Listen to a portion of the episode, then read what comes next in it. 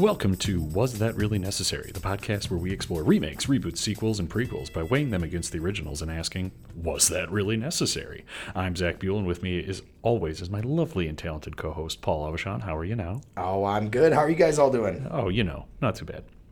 If you haven't heard this show before, we watch a movie and then either it's reboot or remake or sequel slash prequel that was made 10 years after the most recent offering in the franchise. And then we try to figure out if this was a fantastical money grab or if they were actually thinking, you know what, I left this just, I left one stone unturned and I really want to get back to that. So without further ado, I guess we're going to hop into um, Cabin Fever.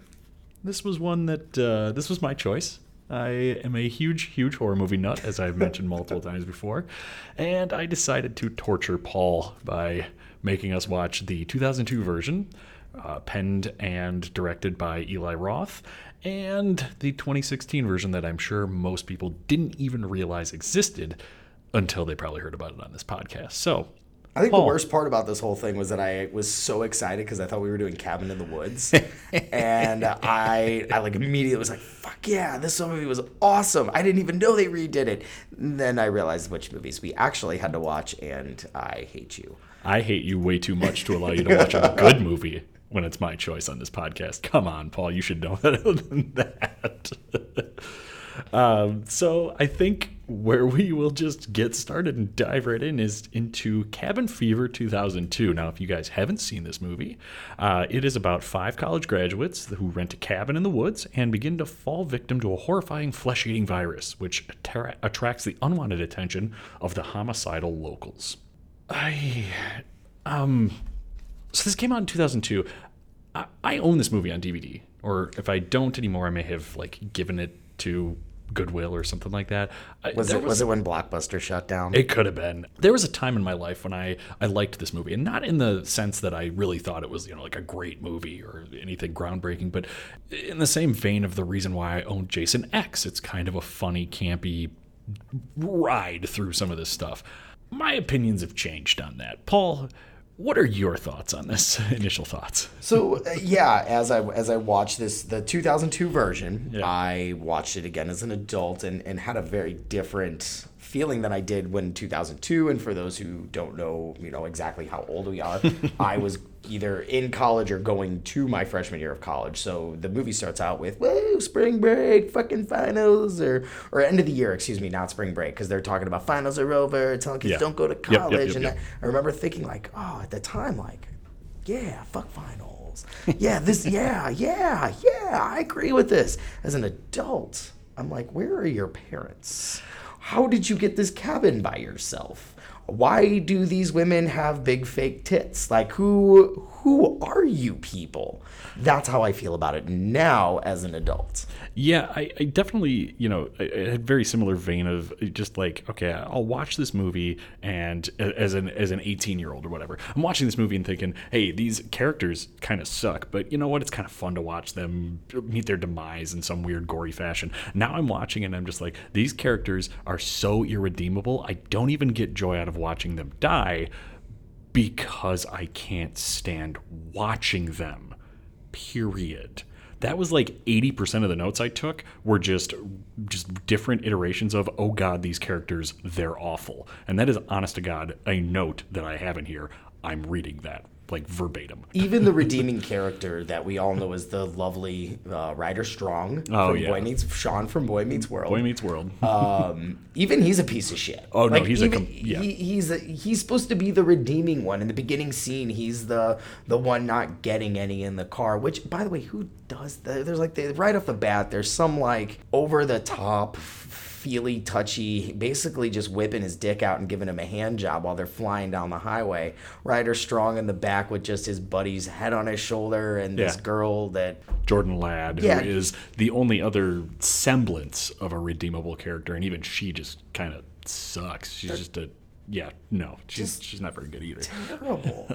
So uh, it, it opens up with them. They go to this small town store, and of course, small town people are depicted just terribly, as you would, you know, often as you would figure in a in a horror movie like this. You're just you're, you're not gonna get people depicted well. But it, it's it opens with some super racist Southern hicks talking about it, and the best part is they drop an n bomb within Yeah. what ten minutes of the opening credits. Right? Just drop drop that in there, and apparently the best part is is like that was a huge piece of contention as to why it was never produced in the script because people would read the script and read that there was this n word in there, and they're just like that's unnecessary, take it out of there. Eli Roth fought for that, It's and this is amongst completely unnecessary. this is amongst the several things that he fought for that are just ludicrously stupid that he fought for them. Another one being in a nude scene, he fought with Cerina Vincent to show her butt. And they end up settling for what one inch of butt crack. They had to tape down the sheet so only one inch of butt crack would be there. What kind of jackass has to fight to show? She was like, "Yeah, I'll go. I'll- show my tits. That's fine." And he was like, "Okay, show your ass." And she said, "No, I have some sense of humility. I don't want to show that." And he was like, "Hmm, this is where I'm gonna I'm gonna stand my ground. I'm gonna die on this hill." she almost We need to lost her job because she didn't want to show like she didn't want to show her bare ass.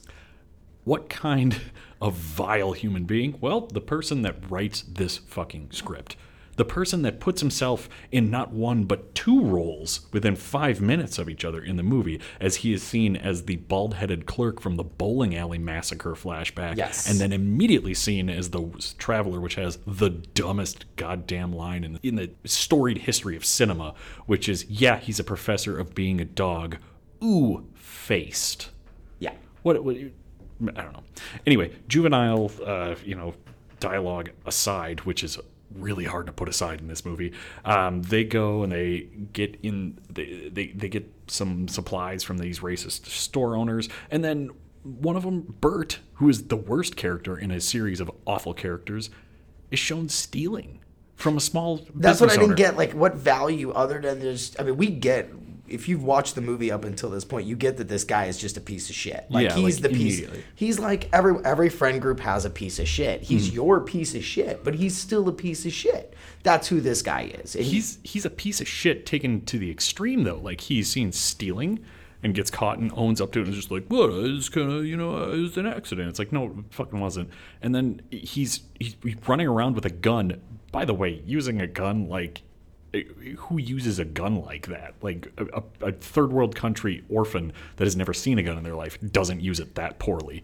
That too, and then in the beginning scene, he won't like give his friend a cigarette. Like she asks for a cigarette, and he's sitting there palming cigarettes. Like, mm, don't have any. It's like, Yeah. oh, dick move, dude. you guys they just set up everybody as these terrible terrible characters so anyway they get past that they get out to the cabin and then as it turns out they are um, sitting around telling stories and drinking beer and doing all kinds of stuff like that there's no character development with that they're just sitting there telling stories to pad out runtime in a pretty slim runtime already um, and you just look at it like the story about the the aforementioned bowling alley massacre there's no point to that. It doesn't come back anywhere in the story.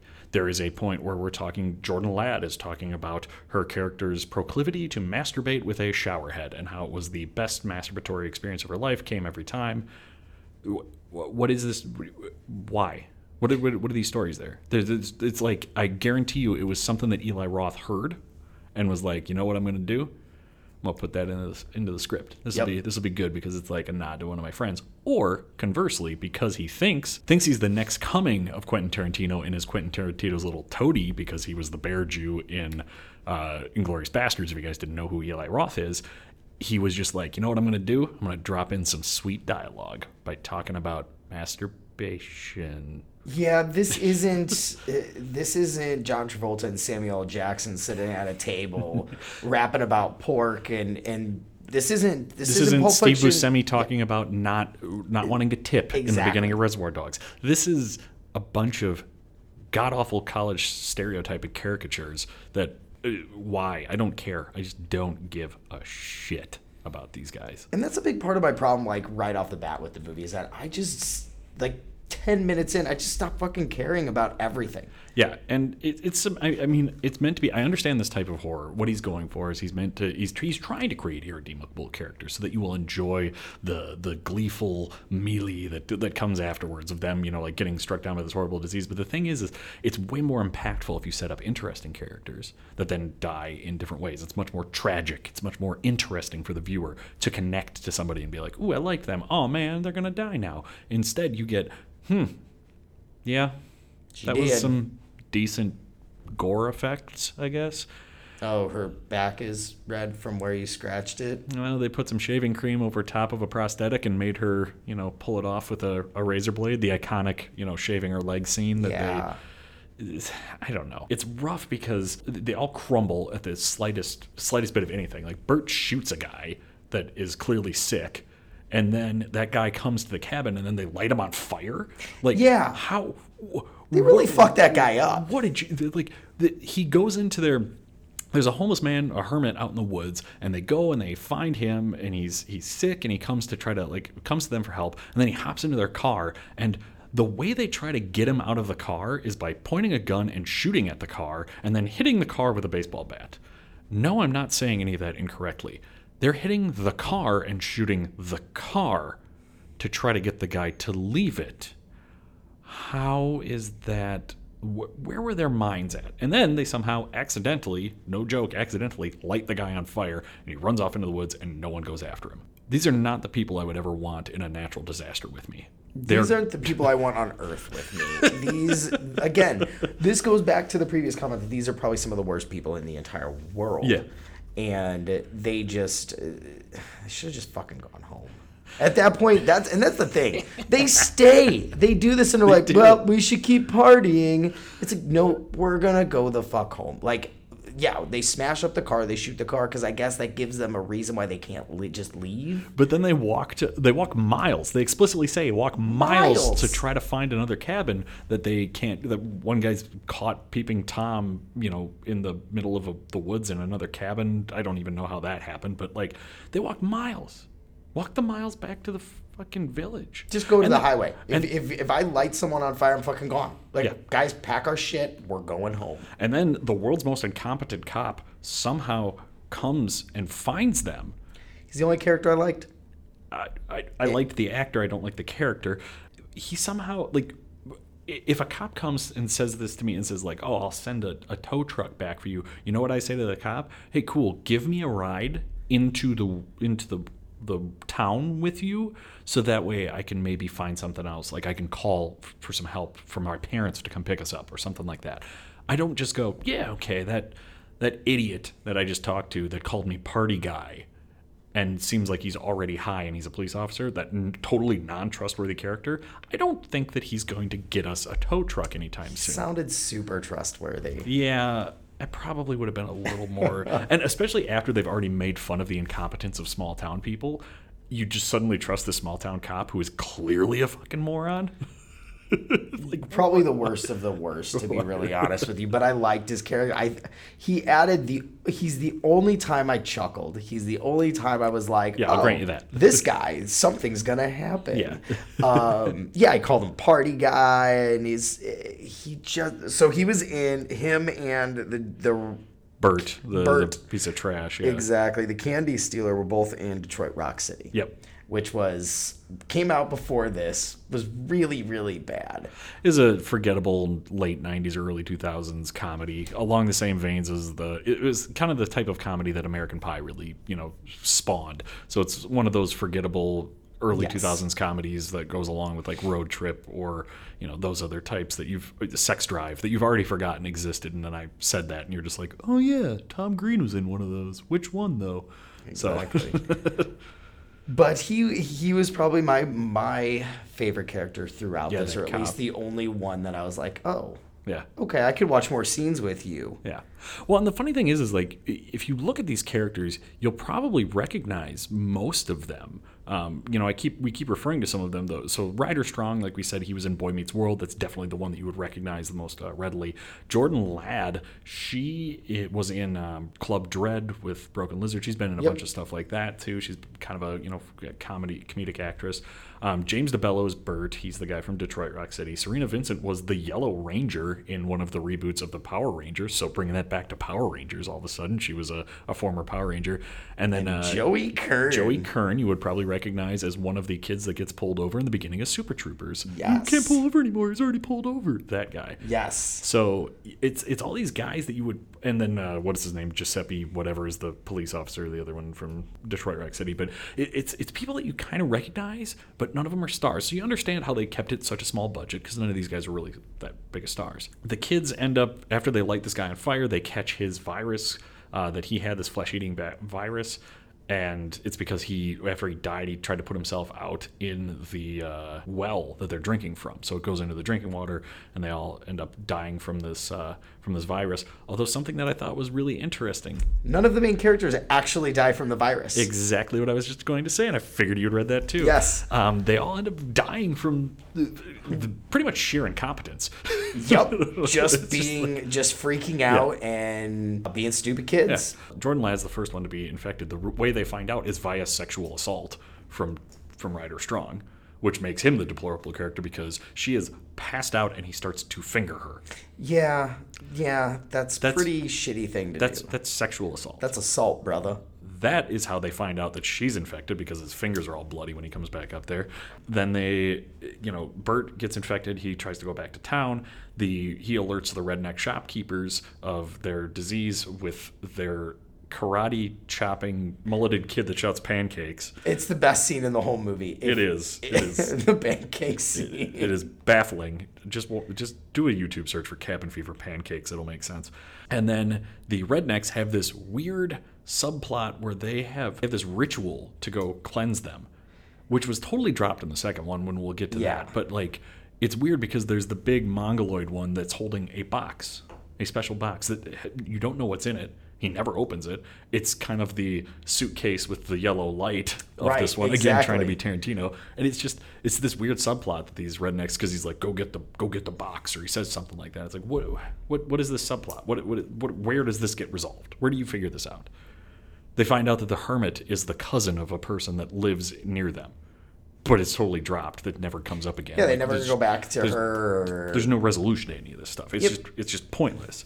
Um, then, as it ends up, they all end up dying. Like Jordan Ladd, uh, Cerina Vincent dies after showing her tits again with by having sex with Ryder Strong, which is again totally pointless. There, uh, she dies because the dog eats her. Eli Roth is I presumably eaten by a dog. His character, you never really see. He's dis- disemboweled, so it's clearly not the disease. He's like torn in half. Uh, Jordan Ladd is also eaten by the dog, or does he have to put her down? I don't remember in this one. He might have to put her down. I think she's still kind of alive. But Yes. she's being chewed on by the dog. Ryder Strong ends up dying through various means in the end. Um, Joey Kern is uh, killed by the cops that shoot him. Bert is shot by the rednecks. None of them actually die from this disease, Nope. which is kind of, I guess, maybe a commentary there. I don't know. Maybe there's something there to that. that There might be. There's, I, I don't know. I'm, I'm, I'm done trying to look for any meaning in this film. the really the only good thing that uh, that kind of came out of this movie was that we saw the growth of Lionsgate.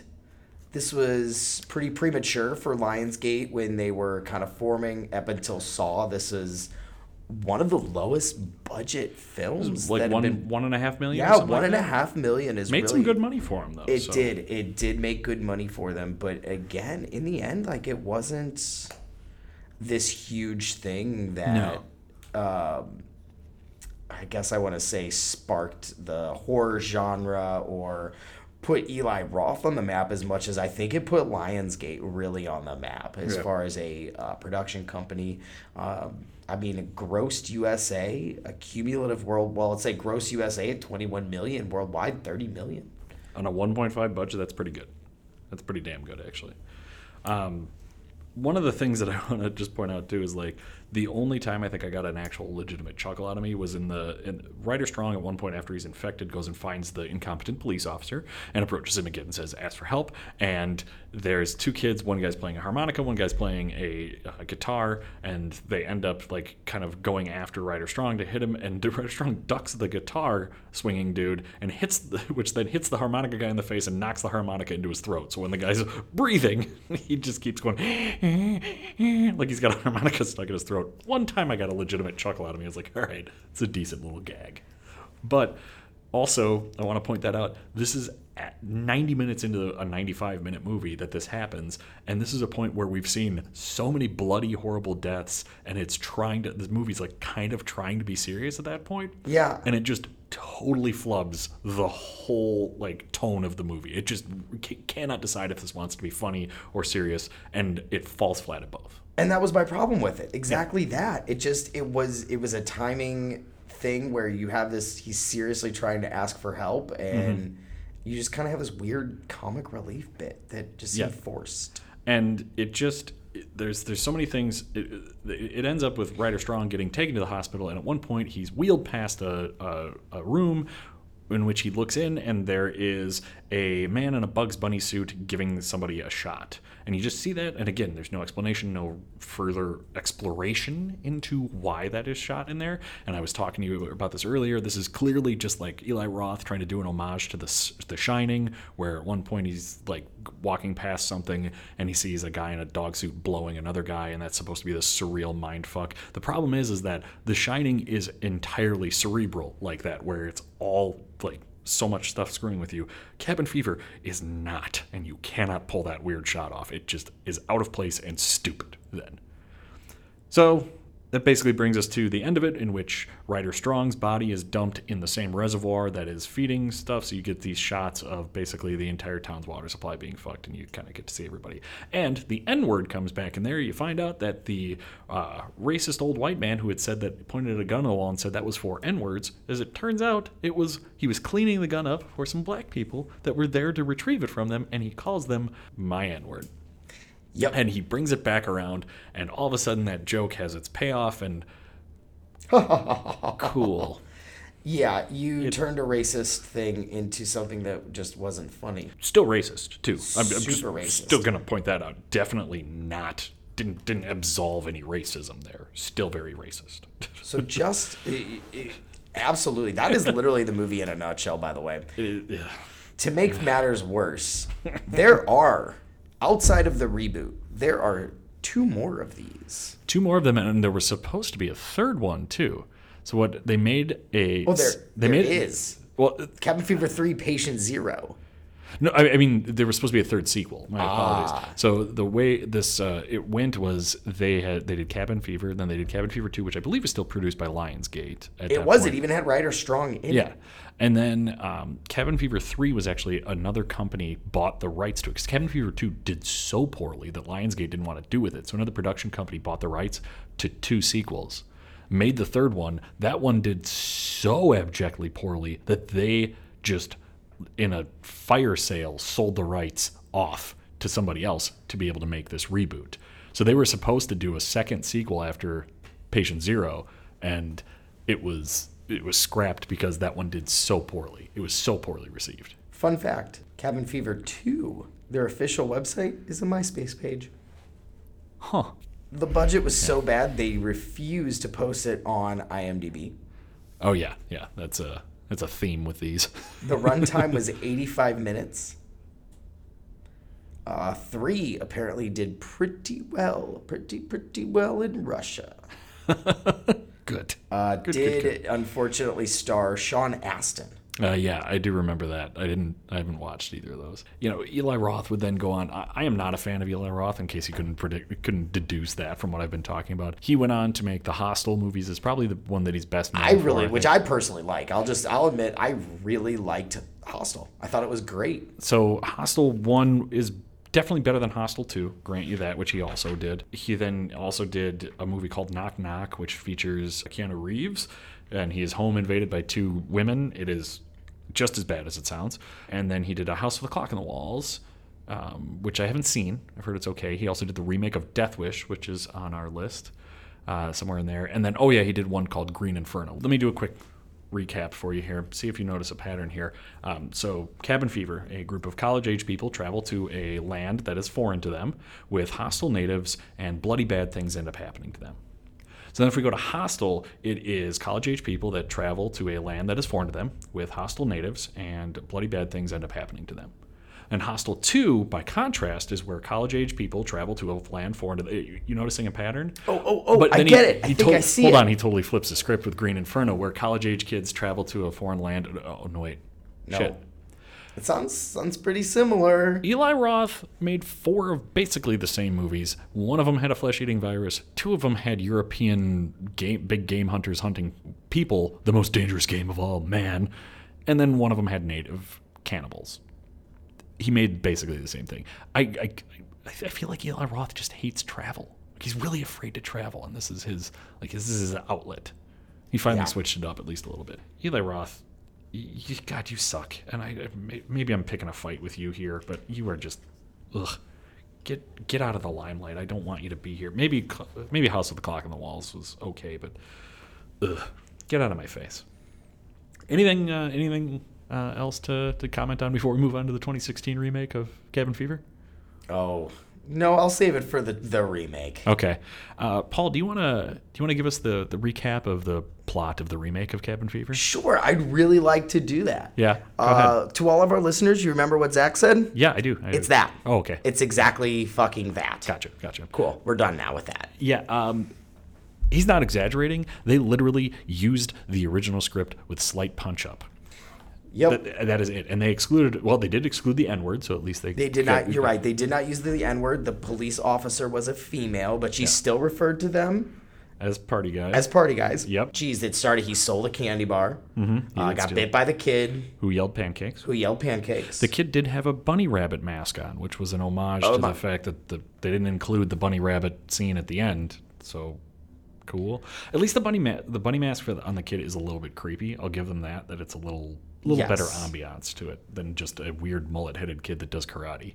yeah, it, I mean, for the listeners, it, folks, it's the same movie. It is uh, the additional writer on this uh, this remake of Cabin Fever is a guy named Randy Pearlstein.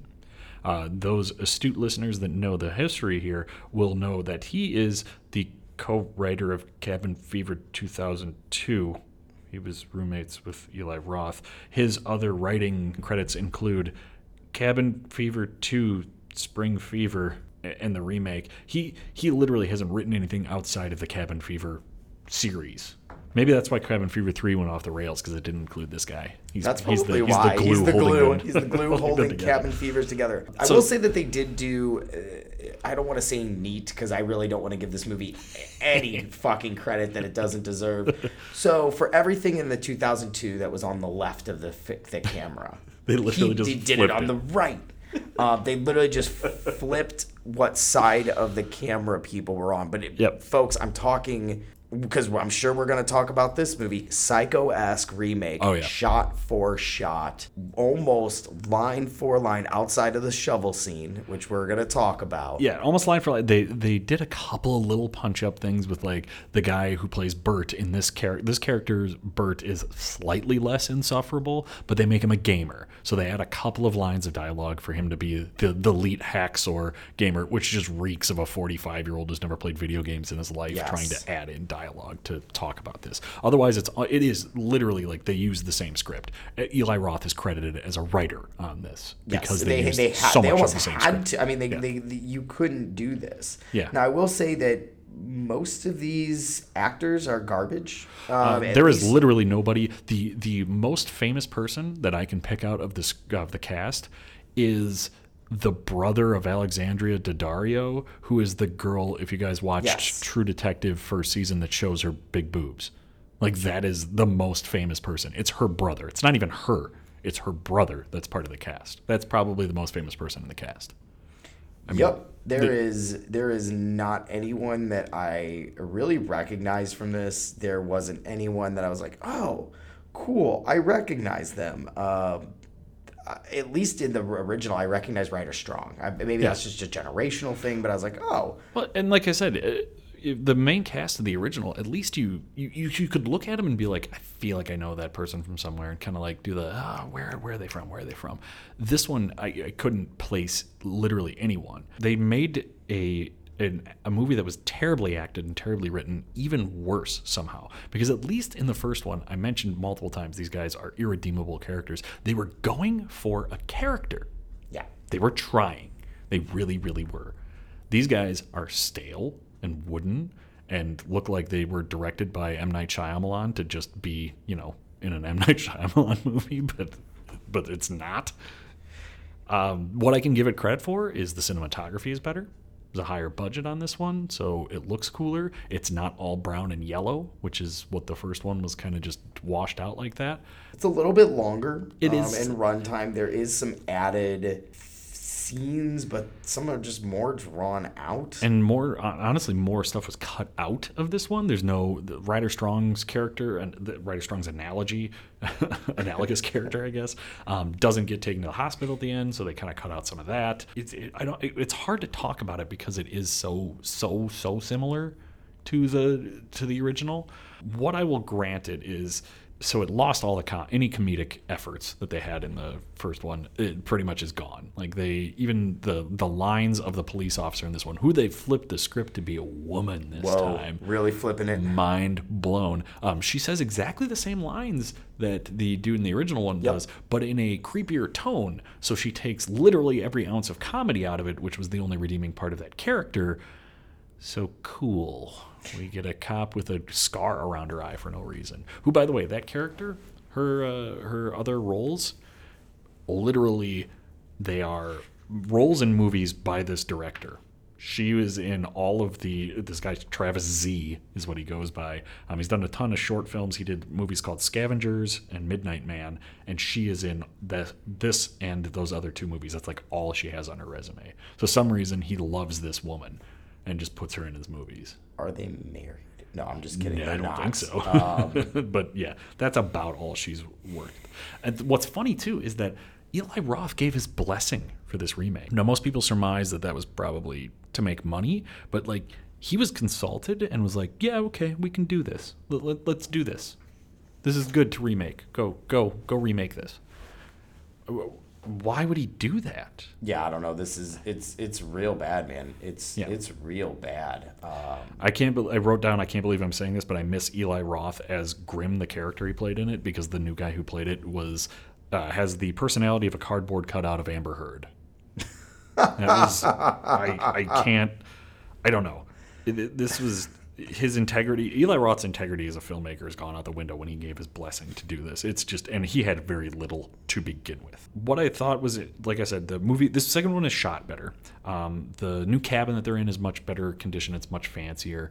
Uh, they did this one in Portland, whereas the original one I think was filmed out in the like, in the South or something like that. So it's it's a little better stuff. Um, they did trim the script down, so uh, even though it's a little longer runtime, the script is actually I feel like it's paced a little bit better. Yeah. Weirdly enough, one thing that we I noted about the original, like tonally, all over the place. Right? It is just there's no good tone for it. This one actually establishes a tone. So the end of the first one, the last half hour is when everything shit's going haywire. All the kids are dying. You know, gruesome stuff is happening. But it's really hard because they keep injecting these weird, stupid comedic efforts in there. Like I said, they, Just they really the bad. harmonic- Yeah.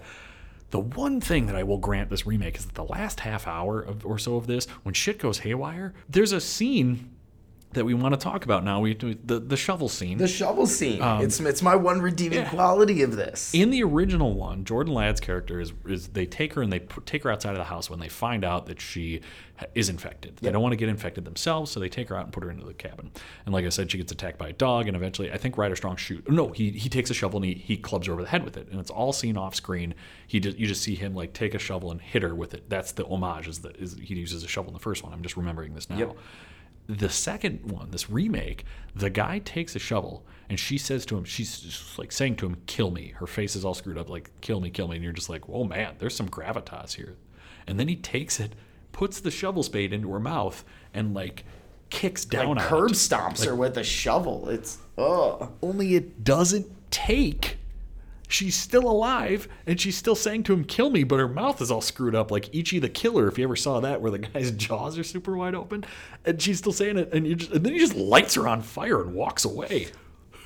Holy shit. like no humanity whatsoever in that scene. I wrote just ruthless, like ruthless. You you bash her head in with a shovel, don't kill her, and then being lit on fire is probably one of the worst ways to die. Oh my god. You're already in the, uh, to pain that is unimaginable. How you are not in shock and just out from that alone, Yeah. baffles my mind.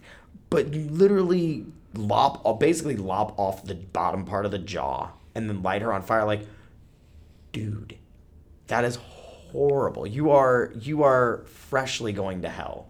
So the reason why I bring this up is because the last half hour of this movie actually got the tone of the horror right. He comes back and he finds the cop scene in which, like I said in the first one, the harmonica joke was kind of entertaining there. No, this one's played seriously. Yeah. Like these people are trying to like hurt him and it's just like at least they got the tone of that part right. You felt legitimately like there was some shit going on. These people actually cared. So if there's one redeeming quality of the remake, it's that the last half hour is actually okay horror. It's not great, but it's that's the best thing I can the say. first one. it's about as much for the as I last can give for the last half hour. Yeah. Yeah.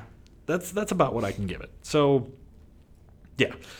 Um, anything anything we missed on the the second one that you wanted to talk about before we get into like budget and and stuff? No. No, I mean I don't think I, I honestly just watch one or the other. You really don't. You you can't go right with either of them, and just if you want to, if you have any interest in either of them, just watch one or the other. Don't watch them both. They're the same movie. There's there's no there's absolutely no reason to watch any of these movies. No, to be honest. but if you feel like you just gotta watch some Cabin Fever, If you really hate yourself, go ahead and watch one of them. I don't know. I, to me it really doesn't fucking matter. If I if honestly if I had to watch either one of them, I'd watch the new one again. Yeah, To be just just for the shovel scene. yeah, that's actually a good point. I probably would too. Um, Paul, you got some budget for us here. We kind of touched on it before, but uh, what do you what do you got for budget on these bad boys? So, like I said, the first one had a budget of 1.2 or 1.5 million. Yep. So, bo- total box office would be about 30 million. So, a pretty good. I mean, it's, it's good. It's a solid, It solid is- budget. It's. I Or actually think it's pretty solid. yeah, that's good. Now, let's switch that back. Mm-hmm. The new Cabin Fever. The best numbers I could find, this was tough too, is they estimated about two ish million on budget, and that was based off of like estimating what that production company is known to do. Um, it was picked up by IFC Midnight uh, to for distribution. It did technically hit a few very limited box office theaters. The box office that I could I found varying numbers for box office um, that ranged anywhere from I think about fifty three thousand to about eighty nine thousand So dollars. that's actually where I'm kind of stumbling here. Is I actually I saw those numbers and I needed to make sure that that was correct. Yeah, no, uh, that is correct. That we is are looking at, and I wanted to make sure that I wasn't missing a decimal somewhere no, no. because I had thousand. I did I copied and pasted this from the their Wikipedia website. Yep. A box office of thirty nine thousand. Yeah, not even a hundred thousand made back on it. Now, granted, again, this was probably shown on IFC, so I'm sure they got some rights paid for it or something like that. Um, but the, basically, this movie didn't make money, this is, which is why that this whole franchise is dead in the water, mercifully. Like a shovel to the face. This is this is now dead in the water. If you guys are curious about Rotten Tomatoes and what any of the any of the critics said about this for Cabin Fever 2016, just because I want to share these abysmal ratings with you, uh, 12% of the audience thought that Cabin Fever 2016 was good. I bring that up because literally zero good reviews from critics. Zero percent. That's for Cabin Fever 2016. Cabin Fever 2002, interestingly enough, uh, 43% of the audience liked it. I could see that. Uh, 62% of critics enjoyed Cabin Fever 2002. They thought it was kind of a lighthearted romp, a, a fun-filled, you know, film that had never took itself too seriously and had some some redeeming qualities to it. So It obviously boobs. liked it. It did. ha- It did have boobs. So that's that. That has to at least give it one more star. I guess, yeah. Top movies in 2002 that Cabin Fever was up against uh, Spider Man, Lord of the Rings, The Two Towers, and Star Wars Episode, Episode 2 Attack of the Clones. Uh, 2016 Cabin Fever was up against Rogue One, Finding Dory, and Captain America Civil War. Now that we actually got to hear about some of the critics' thoughts, every week we get to uh, challenge each other to find our favorite one star and five star reviews off of Amazon. These are ones that Paul and I go out and search for. I was wondering, Paul, did you find a good five star review of Cabin Fever 2002? Nope. You but I didn't? got one. Um, I, I wouldn't one. say it's a great one, but I, I have one. Lay it on me. I had a lot to choose from on this one. I there were some some long ones, but I went with this one. Mm-hmm. Cabin Fever is awesome. All caps exclamation point. nice. Without a shadow of a doubt, one of the premier horror films I've seen in quite a while. Ryder Strong is perfect for his character, and James DeBello is amazingly hilarious. Great acting jobs by everyone involved. A definite five out of five stars on this one. That's a, that's a bold claim. It's a it's a there's a it's short, but a lot of bold claims. A lot of bold claims. Um, right. Did you did you find a five star review by any chance? I, I disliked this movie so much that I wanted to try to find a five star review that actually wasn't that nice to the movie, and I actually found this. This is called I bought this on Blu-ray, and it's B L U E Blu-ray. Perfect. This is all one sentence uh, with no capitalization or punctuation. When it first came out, and it does not play in my PS4, but will play everywhere else, so I order it again, and the new one plays in Mount PS4 everywhere else too. Yes. That's a good five star review. It plays in his PS4. It's about as much as you're gonna get. Yeah, and not my PS4 either. It was Mount PS4, MT PS4. So I assume he, there's some mountain that he can play this on. How about a one star review? Oh, uh, I was able. Cabin Fever 2002. I I had the pick of the litter. There are a few of them in here, but I'm curious. What did you grab?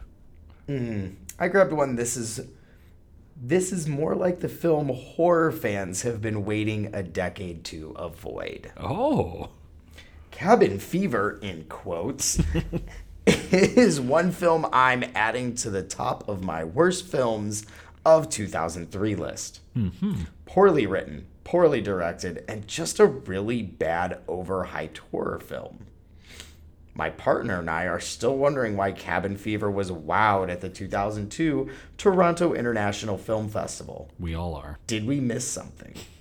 Cabin Fever has to be the most overhyped indie horror film to come out of a studio since the very crappy and very overrated Blair Witch Project. As far as the plot of the film goes, a large group of college students get stuck in the woods in a cabin and a blood spewing infestation who's been made all more nasty takes over. Don't believe the hype as the only frightening thing about this effort is to how it received a nationwide theatrical release rather than an instant burial in the straight to video market. the only scary thing about Cabin Fever is that its well connected hacks get deals. Cabin Fever rated 1 out of 5. Oh my. It's like they were talking. It's like I wrote this. I feel like I wrote this, except for where they kind of went on a weird rant about the plot and the disease. But anyway, like this is this is bad. um, I'm assuming you, like myself, had a plethora to choose from as well. I had so many, and I chose this one, which also felt like something I would write about it, which is awful to the point of being unwatchable. The vaunted Eli Roth manages to hit every single teens in the woods cliche in the first 10 minutes slutty hot girl, virtuous pretty girl falling for her friend, moron with the gun, totally irresponsible idiot shooting everyone that moves while drinking beer, gratuitous stories about the killer never found, coupled by the gross gun toting pig telling every one of his ultimate masturbation moments. Dialogue, as presented, is largely a string of F bombs pretty much nonstop. Only a true vulgarian would watch this dog turd with anything other than pure disdain or a sense of total self loathing. If I could give it a minus score, I would. Possibly the worst movie made in the last 20 years. I agree. I mean, they're not wrong, so. eh. I did find it entertaining that uh, he, he brings up the he or she, I guess, uh, brings up the gratuitous story about the killer never found. Yeah, zero bearing on the script, but yeah, it's there for sure. That's, that's cool. So 2016. Yeah, Uh, did we? Did we? Were you even able to find a five star review? I was actually interestingly enough. Yeah, if if I was going to write a five star review of this movie, as incoherent as possible, this would be it.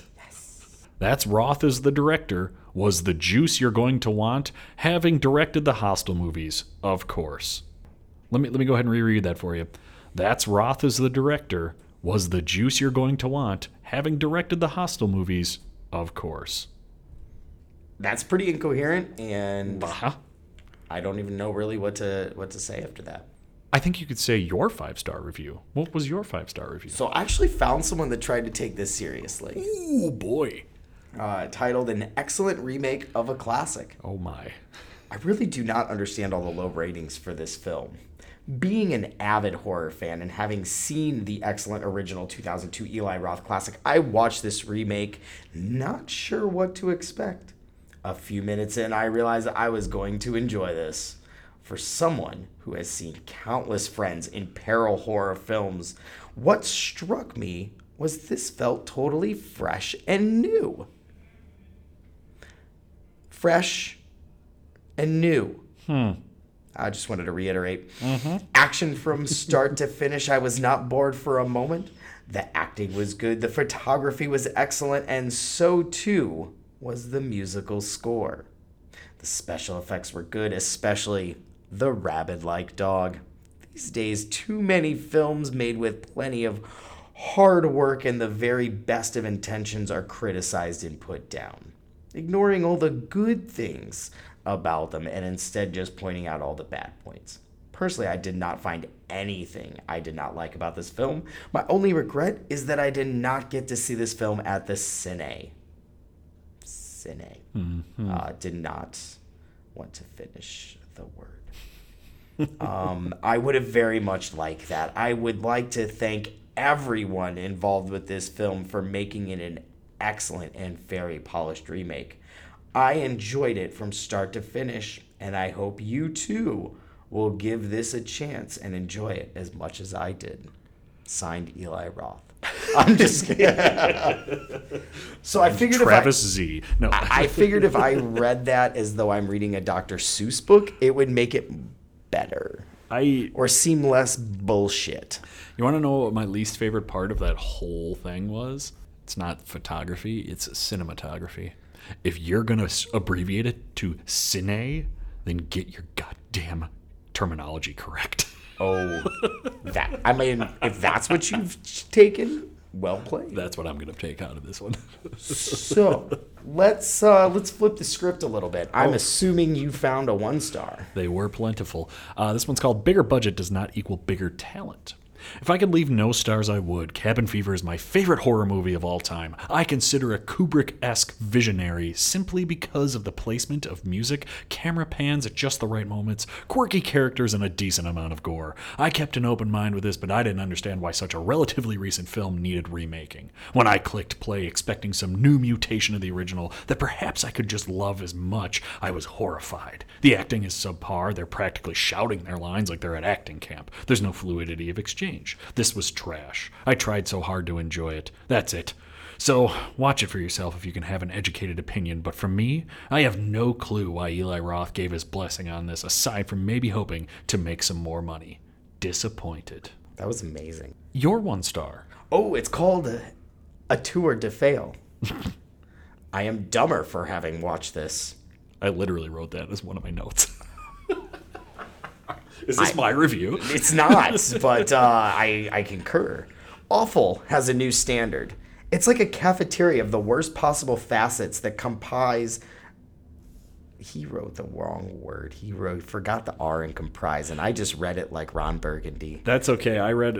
I d- didn't realize that. Uh, I, I said before I consider it a Kubrick-esque visionary simply because it, it that that's exactly like that's the bad. That's just word for word.